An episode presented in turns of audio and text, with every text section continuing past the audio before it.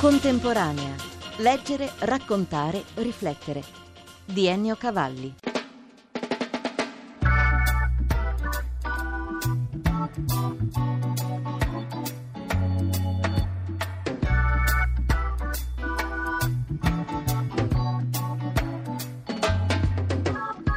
Piccoli ragazzi crescono, si diceva una volta, oggi invece più che mai si incrociano con i lettori adulti. È il genere detto crossover, trasversale, quando i grandi rubano i libri ai più piccoli e si divertono pure. Fenomeno in crescita che risale ai tempi di Harry Potter. L'esperta Carla Poesio quando c'era un'edizione nera perché se la leggevano gli adulti di nascosto e una a colori che era invece quella per ragazzi. Da allora gli adulti si sono messi anche a leggere libri per ragazzi, soprattutto i libri fantasy.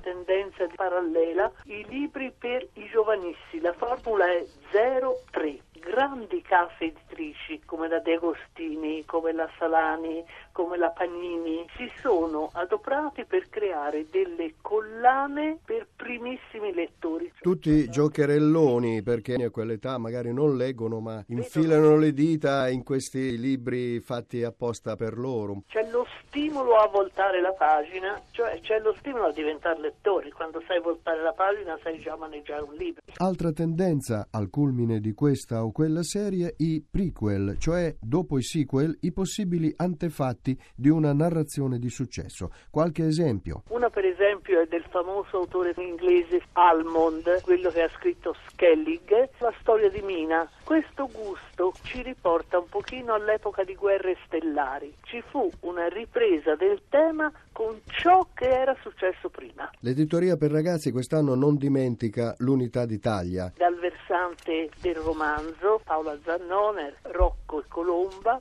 si può arrivare fino al lato umoristico. Nella collana Brutte Storie della Salani si dice per esempio che nel carcere dello Spielberg molti lavoravano a maglia dei, dei prigionieri. Grande mostra degli illustratori, che sono l'altra metà del cielo nell'editoria per ragazzi. Capitolo album illustrati, un settore in crescita e sempre molto rappresentato qui a Bologna. Con l'albo illustrato si va dagli albi per i più piccoli, ce ne sono dei bellissimi, fino agli albi per gli adulti. Ne segnalo uno di Orecchio Acerbo intitolato L'isola di fuoco, parte come testo da un racconto di Salgari. Si parla di una nave che sta accostando al Golfo del Messico e vede come un vulcano che erutta fiamme e l'acqua che si va scaldando sempre di più. Questo è il racconto di Salgari.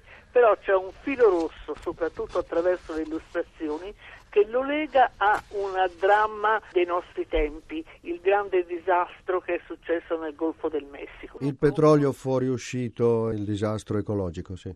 Per tradizione, la giuria del premio Astrid Lindgren, istituito per ricordare la grande scrittrice svedese, autrice di Pippi Calzelunghe, annuncia anno per anno il vincitore alla Fiera del Libro di Bologna, alla presenza dell'ambasciatore svedese in Italia. Quest'anno ha vinto l'illustratore australiano Sean Tan.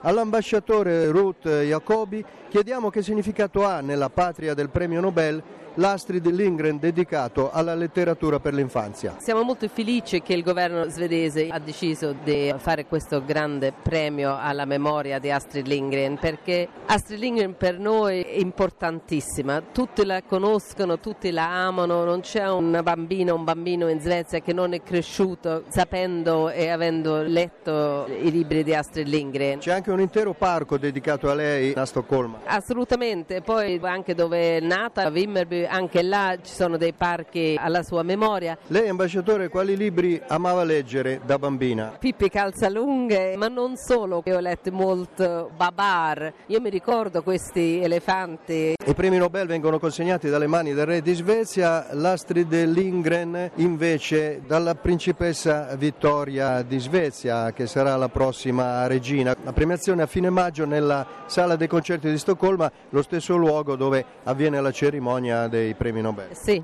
Sì. Sergio e Lisa, due ragazzini innamorati l'uno dell'altra, ma un mondo li separa, anzi due, anzi il mondo di oggi e di sempre. Elisa in realtà si chiama Ciricli, è una ragazza nomade e lavora al tirassegno di un Luna Park. Sergio lo sa, per lui non cambia niente, ma i pregiudizi degli adulti sono un macigno.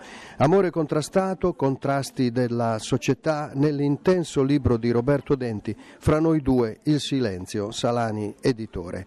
Come va a finire una storia così? Due mondi così diversi difficilmente possono rimanere uniti perché oggi i nomadi non hanno speranze, ne hanno pochi anche i ragazzi italiani, ma gli zingari finché c'è stata in Italia un paese di base agricola sono stati discussi ma accettati.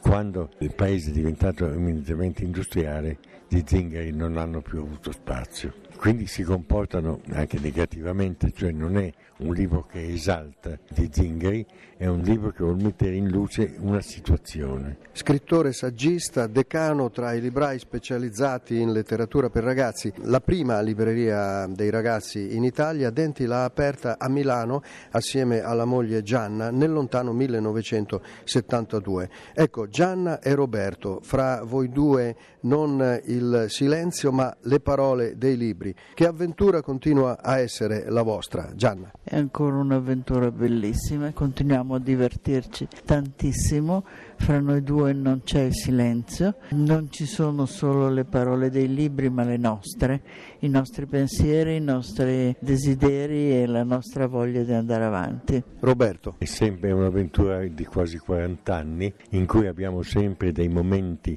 nuovi, perché non solo i ragazzi cambiano in questi 40 anni profondamente, ma anche i libri adatti a loro. Quello che spiace è che gli adulti non seguono una produzione editoriale che è molto attenta alle esigenze dei ragazzi perché sono indolenti.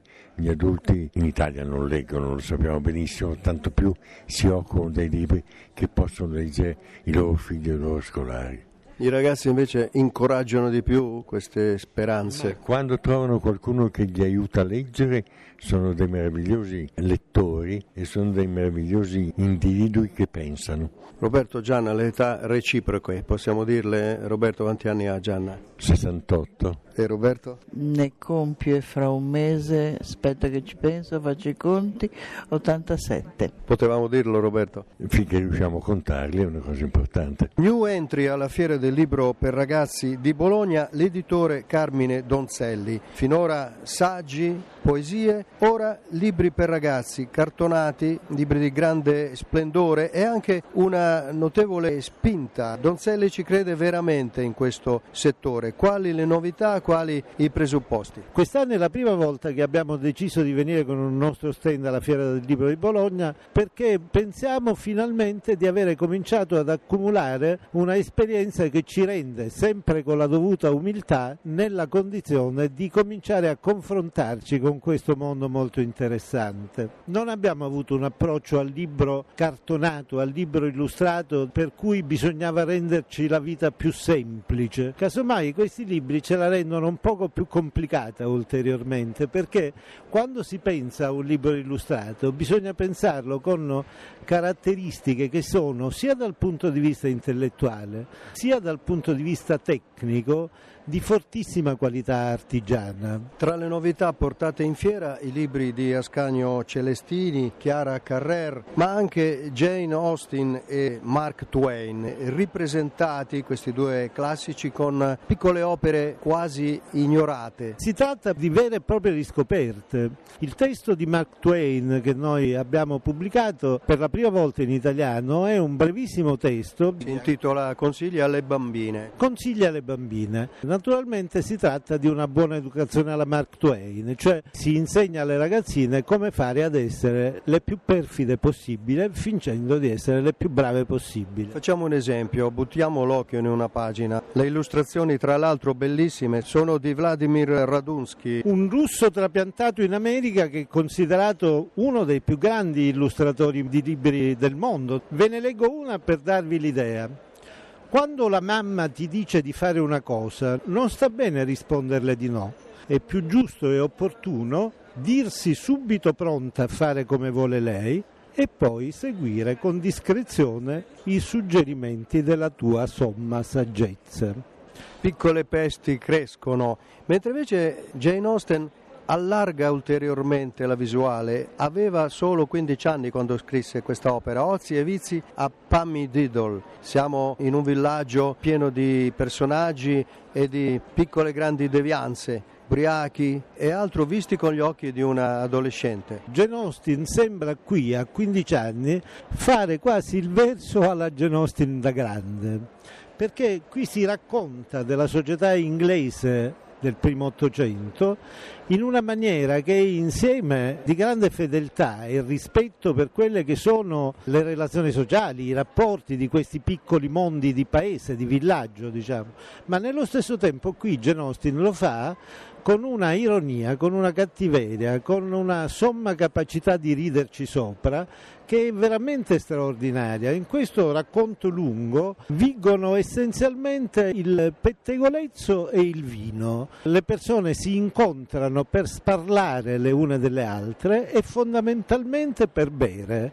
La Austin racconta quasi in modo spensierato questo modo di vivere della società inglese di provincia e la cosa bella è che noi siamo riusciti a trovare una illustratrice che addirittura vive nel Derbyshire, cioè nel luogo dove viveva Jane Austen. Andrea Joseph. E il racconto si chiama Jack and Alice. Anche qui leggiamo un breve stralcio tra le illustrazioni di Andrea Joseph.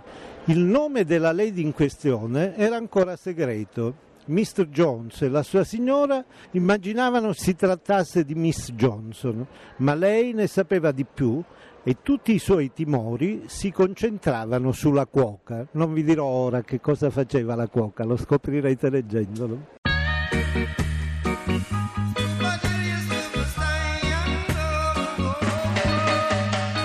Grazie dell'ascolto da Ennio Cavalli.